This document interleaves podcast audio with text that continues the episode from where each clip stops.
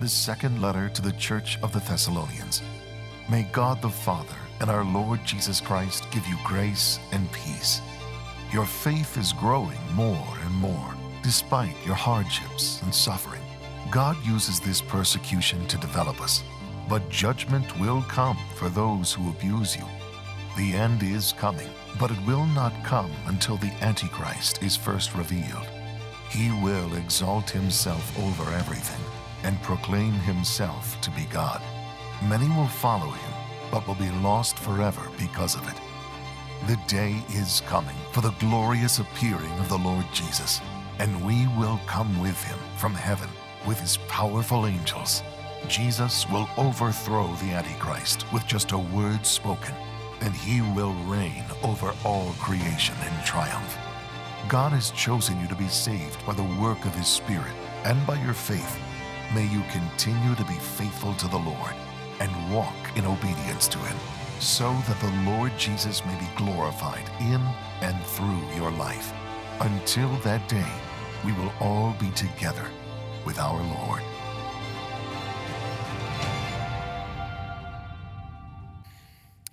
Well, we just sang, We'll be a church ready for you. Is that going to be true? It is. It is. We want God to find us faithful, don't we? We got to be faithful. We got to walk with Him. There was a, a, pastor and a priest who became great friends.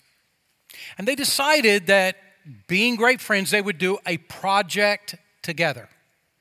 So they got on the side of the road and they had this humongous sign. Such a giant sign because they had so many words on the sign, which sounds like two preachers, doesn't it? And this was what was on the sign The end is just around the corner. Stop and turn around before it's too late. That's the sign. The first motorist goes by and he sees the sign and he yells at them Leave us alone, you crazy fanatics, and keeps right on driving. He goes around the curve, and immediately there's the screech of brakes and tires and a giant splash. And a plume of water comes up. And the pastor turns to the priest and said, I don't know, maybe we should have just said, bridge out ahead. okay, I know it's not all that funny but it is worth a chuckle, right? Come on, a little chuckle. And the truth is, when we look at the world in which we live in, we just see bridges out ahead everywhere. We see so many problems, so many difficulties, so many struggles, and we cannot help but see a, a world that is got so many problems with so few solutions. And we, we believe this, this world is going to come to an end. And scientists today actually are telling us it is very legitimate to have that feeling. The scientists that have been assigned to the doomsday clock. Have you ever heard of this? The doomsday clock. When the you can you can Google this, but don't do it while I'm preaching. Just do it after the service is over. Doomsday clock. You'll you can read all about it.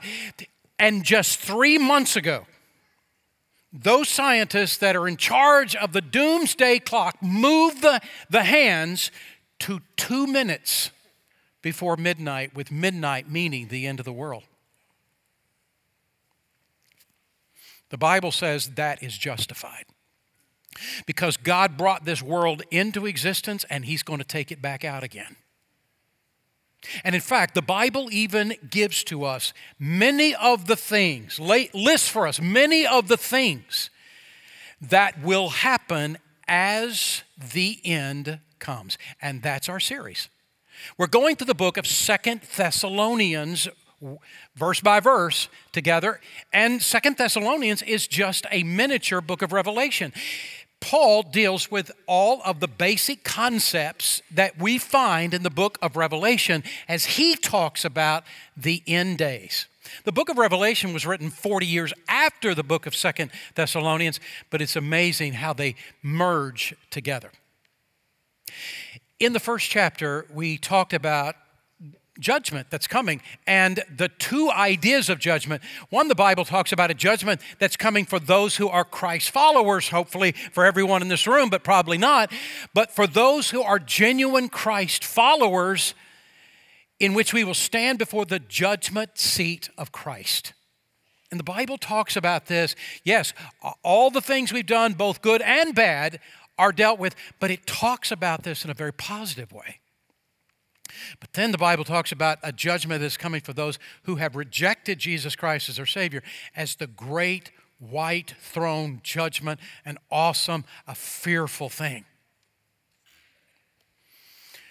Then when we got into Second Thessalonians chapter 2, there's two themes of this chapter. One is there is going to be this amazing world leader that emerges, and it talks about the glorious return of Jesus Christ. And we're talking about the first one of those right now.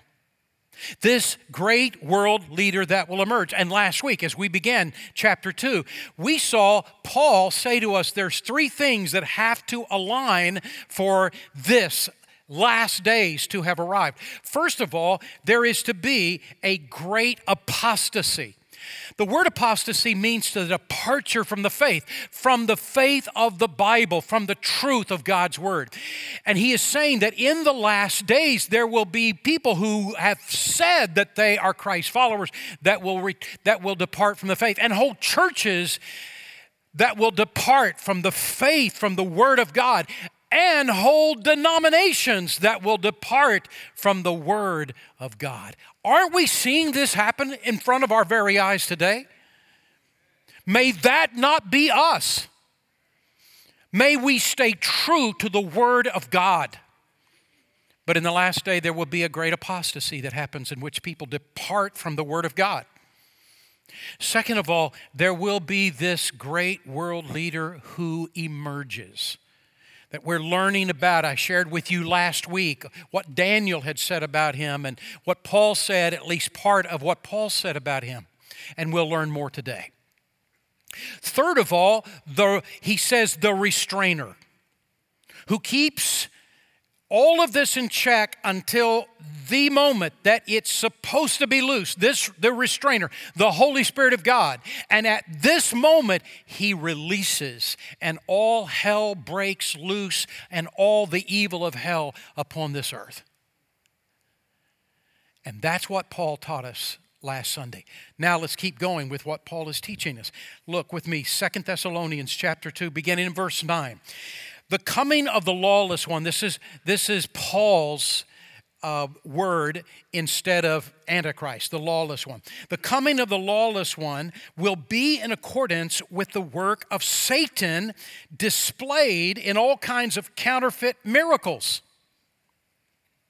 This guy will have miraculous powers, signs and wonders, and in every sort of evil that deceives those who are perishing. They perish because they refused to love the truth and so be saved. For this reason, God sends them a powerful delusion so that they will believe the lie and so that all will be condemned who have not believed the truth but have delighted in wickedness. Let's pray. Father, open eyes today, open hearts today. We ask for your Holy Spirit to be our teacher. And Father, we pray that you would move among us because, Lord, in this room, there are some who've never accepted Jesus Christ as Savior. Maybe they've gone through hoops, maybe they have done all the right religious things, but the truth is, in their heart of hearts, they know that it's all been to please someone else. And they still have not come to know you. And I pray, Father, that this would be the day of salvation for many in this room. And I pray this in Jesus' name. Amen. It seems to me that before we take off into this passage of Scripture, that getting a sense of context, of sort of timeline of the events that are happening, so we can put it in the right order, would be a help to us. I've shared with you that, you know, there's not just one way of viewing the second coming of Christ, but I have chosen to view it from a premillennial viewpoint. There's a reason, there are reasons why I have done this.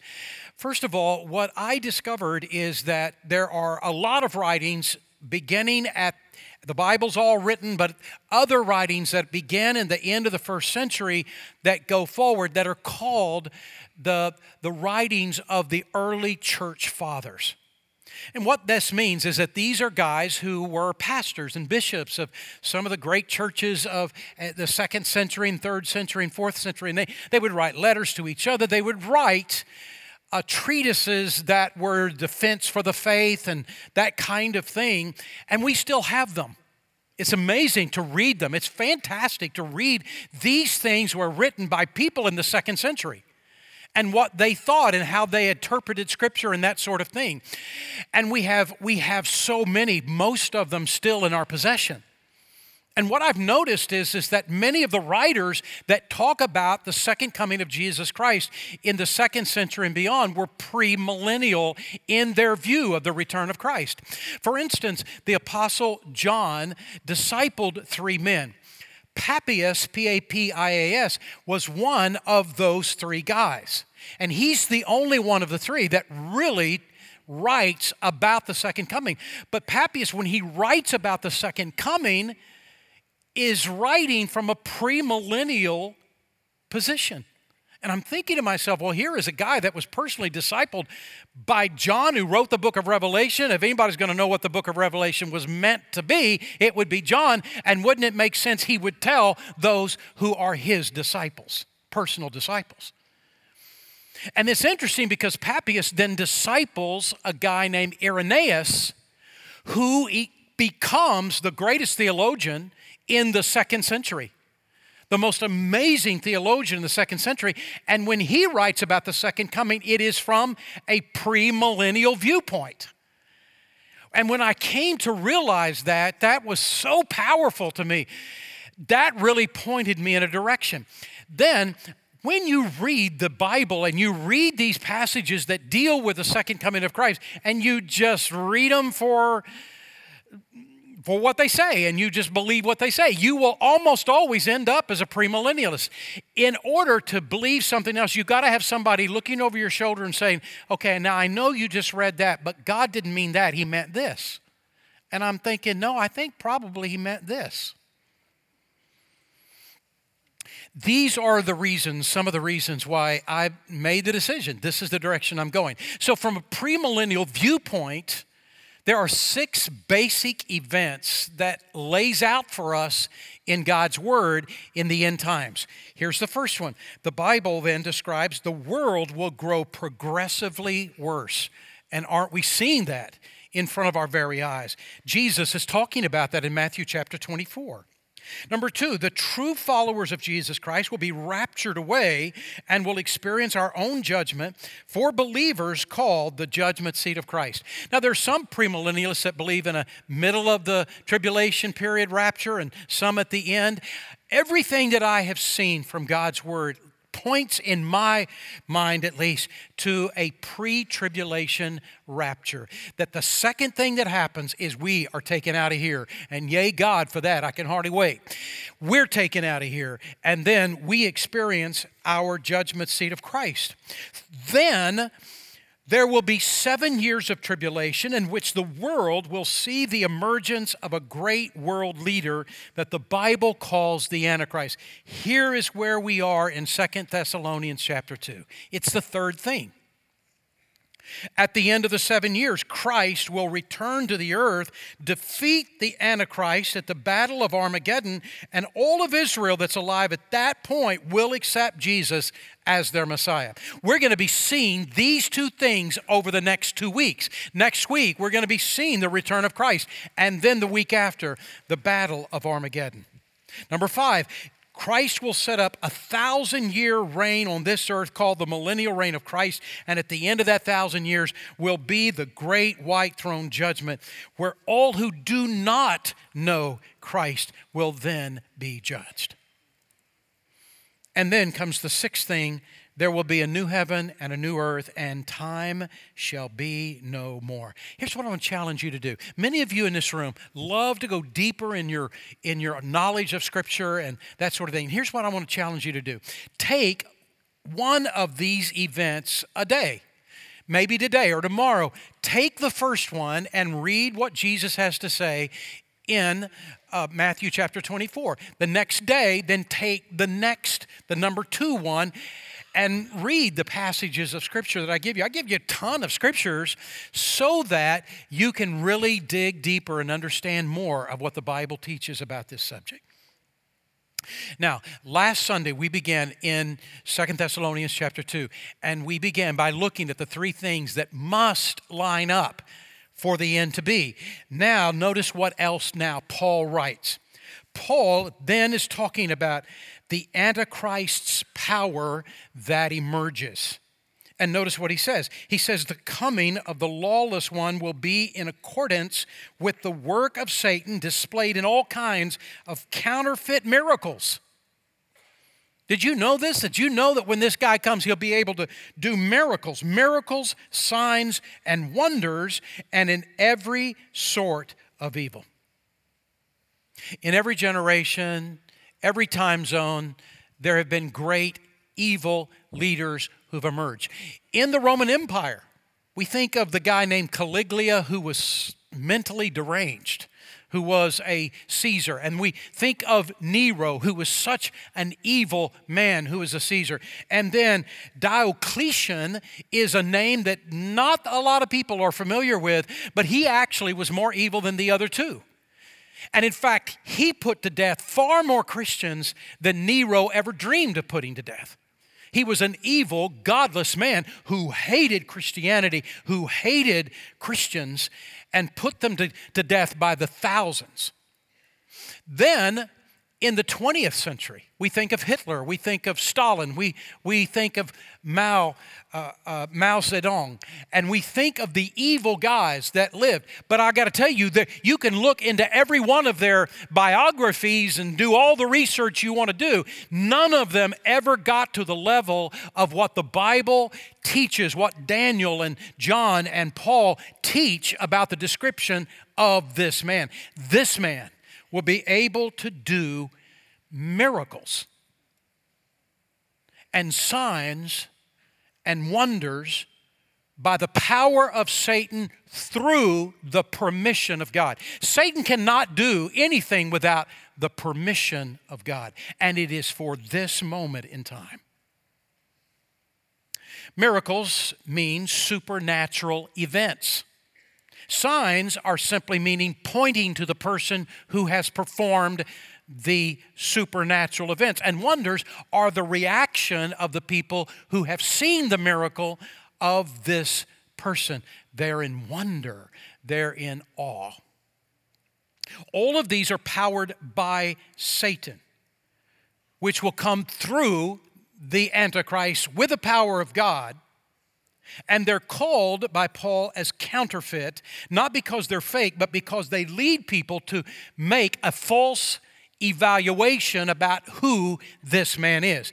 They come to believe this guy is of God. Maybe he's God himself, and they follow him and worship him because of the miracles. The Apostle John even tells us what one of these miracles are. He says in the 13th chapter of Revelation and chapter th- and verse 3, he says that this man, this Antichrist, suffers a head wound that is fatal. Fatal means he dies. But then, all of a sudden, in front of everybody, in front of the whole world, it says, he comes back to life. There's never been a time that the whole world could have seen anything until CNN, right? Until television. Now, now, and with video, the whole world sees this. This is what it says that the whole world see it, sees it. And, and at this very moment, he becomes fully possessed by Satan himself. Listen to what John says about this in Revelation chapter 13 and verse 3, and the last part of that verse. The whole world was astonished and followed the beast, who is the word for the Antichrist. Men worship the dragon. Now, the dragon is Satan, and if your notes say false prophet, cross that out and write the word Satan above it men worship the dragon, which is Satan, because he had given authority to the beast, the Antichrist.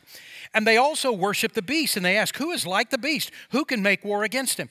Now, notice he says, The whole world.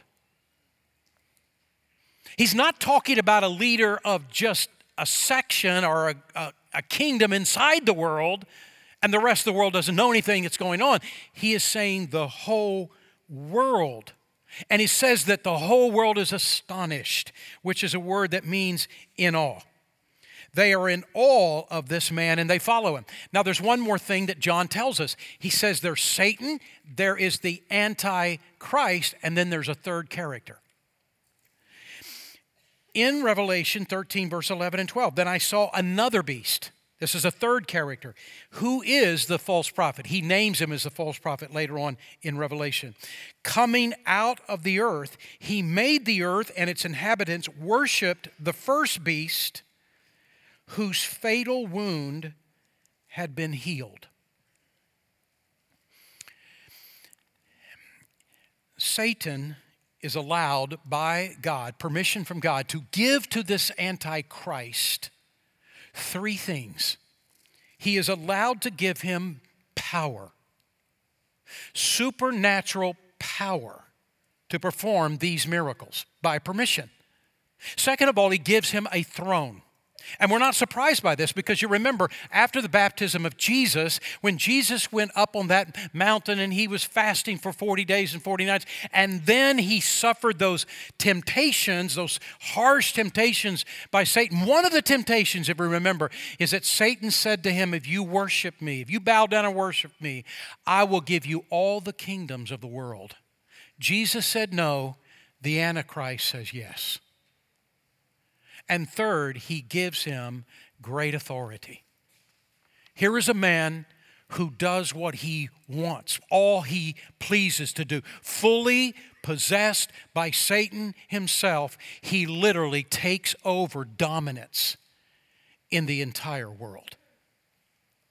Think with me for a moment Satan, the Antichrist, and the false prophet and the purpose of the false prophet is to bring worship to the Antichrist.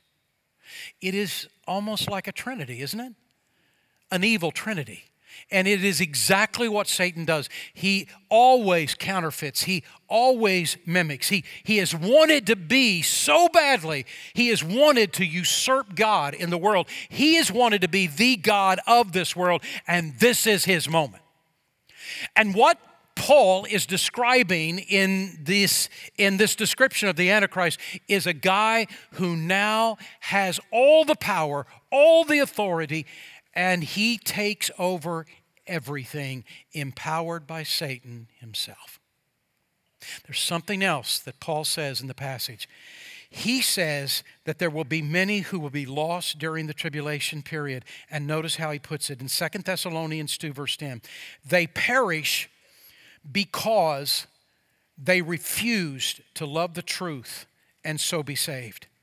For this reason, God sends to them a powerful delusion so that they will believe the lie, and so that all will be condemned who have not believed the truth, but have delighted in wickedness. What Paul is saying is that during the tribulation period, the vast majority of those who are living will be lost forever. And John, in his explanation, says that they will take a mark called the mark of the beast. And the moment they take the mark, there is no hope for them now. There is never another opportunity for them once they take that mark. They are lost not because they didn't have opportunity. They are lost not because they did not have a choice, but because they refused to love the truth and so be saved, they walked away from God. There is something very important I need to share with you about this. A person comes to know Jesus Christ not because they understand and can list a set of facts, not because they have mental assent about some things in the Bible. It has to be something deeper, the, a love of the truth. There has to be something deeper than a set of facts about God and the resurrection and that sort of thing. And that's why in Romans chapter 10, verse 9, here's how he puts it. He says, if you confess with your mouth that Jesus is your Lord. What does it mean for Jesus to be your Lord? It means that He is your boss. It, means that you have given the throne of your heart away to Him. It means that you no longer sit on your throne and Satan does not sit on your throne. You have given the throne of your heart, of your life to God. I want you to be my boss. I want you to be in charge of my life. I yield my life, the control of my life to you. This is what he's saying. The word confess means that you say what is true. If you'll confess with your mouth, Jesus, you are my Lord. You're the boss of my life. And believe in your heart that God raised him from the dead. It's not enough to say, oh, of course I believe in God. Of, of course I believe in the resurrection of Jesus. That's not enough. That is a mental assent. That's not enough. And that's why he says, believe in your heart.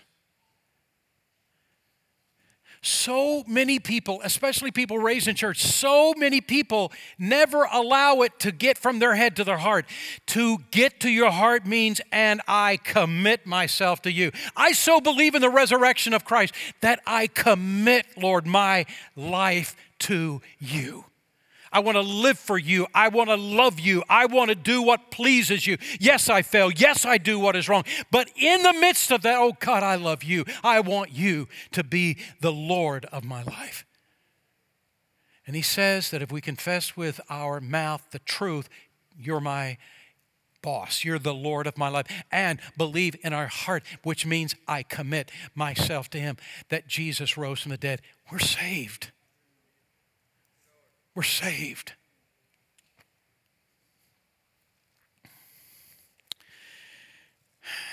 John writes in the book of Revelation that during these seven years of tribulation, we've been taken out. We're in heaven. But during this seven years of tribulation, many people will come to faith in Christ. Many people will be saved. But most of those, John says, will be martyred, and most of those who are martyred will be beheaded.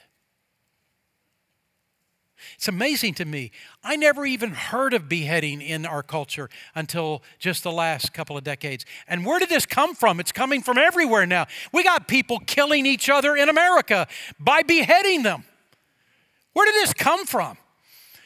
It is emerging now. It's just crazy to me to be reading that, knowing what John has said, that most of those who come to know Christ in the seven years of tribulation will be martyred, and most of those will be beheaded. But many of those, most of the people in the world will be lost. And it's not because they didn't have the opportunity, it is because they refused. They refused the truth. It's what Jesus is talking about in Matthew 23, verse 37. Oh, Jerusalem, Jerusalem, you would kill the prophets and stone those who sent those sent to you. How often I've longed to gather you, your children together as a hen gathers her chicks under her wings, but you were not willing. What Jesus was saying about people then is true about people now and maybe even in this room. God has come to you. He has said to you, This convicted you, you need me. I'm asking you to give your heart to Christ. No, no, no, no. And in that day, the same. And notice the description that happens 2 Thessalonians 2 11 and 12.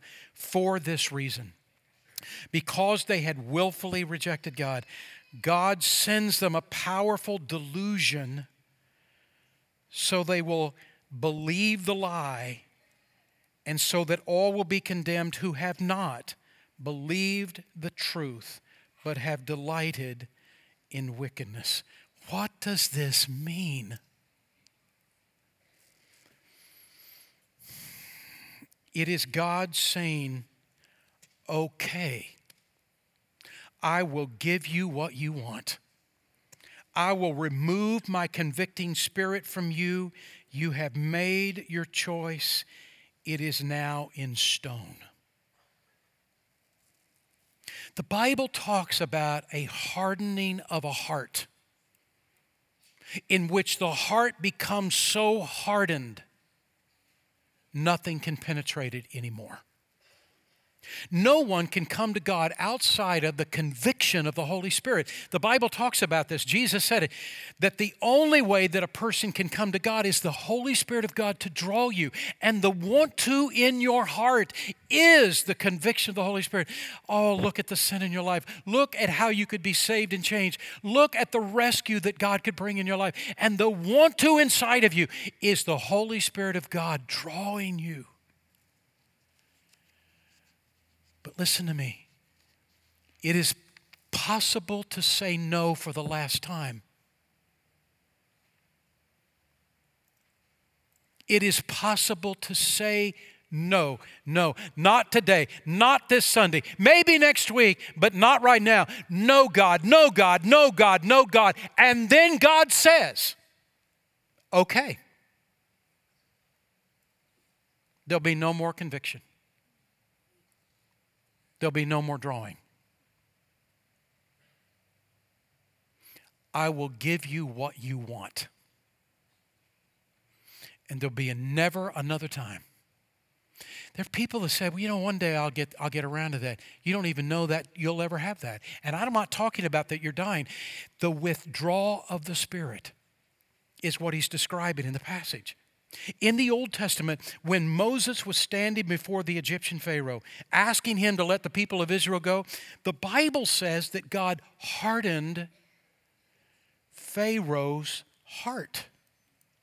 There are other places in the Bible where it says, and Pharaoh hardened his own heart. Which one is it? Listen to what John MacArthur says about, and he's referring to this very verse in Second Thessalonians 2, but here's what he says The story of Pharaoh is a grim reminder that God will judicially harden the hearts of those who persist, persist in hardening their own hearts against the truth. Because Pharaoh hardened his heart, God hardened Pharaoh's heart, fixing him in a path from which he could never return. It is simply God saying, okay. Have what you want. I will never convict you again. I'll never draw you again. That is what Paul is describing in this passage. Here's what I want to say to everyone in this room. Some of you grew up in church and you're a little kid and you just went through the motions because your parents wanted you to do that. Others of you don't know much at all about the, the Bible, but and here you are, and and there is part of us that says, No, I, I am not going to make any decision for Christ. I, I am not going to give my heart to Christ, even though there is this war that's going on inside, this drawing of the Spirit and this battle that is happening. And here's what I'm asking don't wait too long. Don't assume that that will be there in the future. This is what he is saying in the, in the verse that there is a day in which God will say, okay. Your will be done and I'll never ask you again. How does all this fit into God's plan? How does it work? You got to go back to an understanding of what this seven years of tribulation is about. First, this is Satan's last desperate attempt to destroy the work of God through the introduction of Satan's own Messiah, the Antichrist, and his attempt to lead the entire world in rebellion against God. And he succeeds. But second of all, this is God's final attempt to bring as many people to Himself as possible. What God is using right now is softness and kindness and patience. Just as the Bible says in 2 Peter chapter 3 verse 9, the Lord is not slow in keeping his promise as some understand slowness. He's patient with you. He is being patient with you, not wanting anyone to perish, but everyone to come to repentance. Listen to what God says in Ezekiel 33 11. As surely as I live, declares the Lord, the sovereign Lord, I take no pleasure in the death of the wicked, but rather that they might turn from their ways and live. Turn, turn your, from your evil ways. God is saying, I love you, I want you. Give your heart to me. Today, God is using softness and kindness and patience. Patience. But in these seven years of tribulation, John, as he talks about it in the book of Revelation, says God will use judgment and wrath as the final tool to convince people to come to him, and still most will reject him. The third thing is this the great tribulation is the final judgment of God on this earth against the sin and wickedness of men. The Antichrist will be successful. For these seven years, it looks like nobody could conquer this guy, nobody could overcome this guy. But Daniel in the Old Testament, 2,600 years ago, writing about this guy, says in Daniel chapter 8, verse 25, when they feel secure, he, meaning the Antichrist, will destroy many and take his stand against the Prince of Princes, who is Jesus. Yet he will be destroyed, but not by human power, but by divine power at the coming of Jesus Christ in the glorious return of Jesus. And that's what we're going to be looking at next Sunday. Be here next Sunday as we look at what will happen when Jesus comes back and lands on the Mount of Olives. What's going to happen in that day? And that's what we'll talk about out of Second Thessalonians chapter 2. Would you listen to me? If God is speaking to your heart, if there is a want to in your heart, that's the Holy Spirit saying, Would you give your heart to Christ? Would you come to me? Would you, would you accept Jesus Christ as your personal Lord and Savior? Don't say no to Him today. Don't say no to Him today. In just a few moments, right through these center doors and across the short foyer, there's a room called Next Step Center, and we invite you in just a few moments to go and talk to one of our ministers. We'd love to sit down and show you how you could know Jesus Christ as your personal Lord and Savior. Let's pray together. Father, we come to you today, and I thank you for the truth of your word. I thank you for the urgency of this word about what will come. But oh God, even when it's not started today, your spirit is at work in the heart of many in this room. And God, we ask that they would come to you and receive Jesus Christ as their personal Lord and Savior today. Father, I pray that you would move in the hearts of believers in this room. Oh God, open our mouths. Help us to be witnesses of Christ to those people around us that need you. God, use us to see people come to know Christ as Savior. Use us to be a witness for you. We pray in Jesus' name. Amen.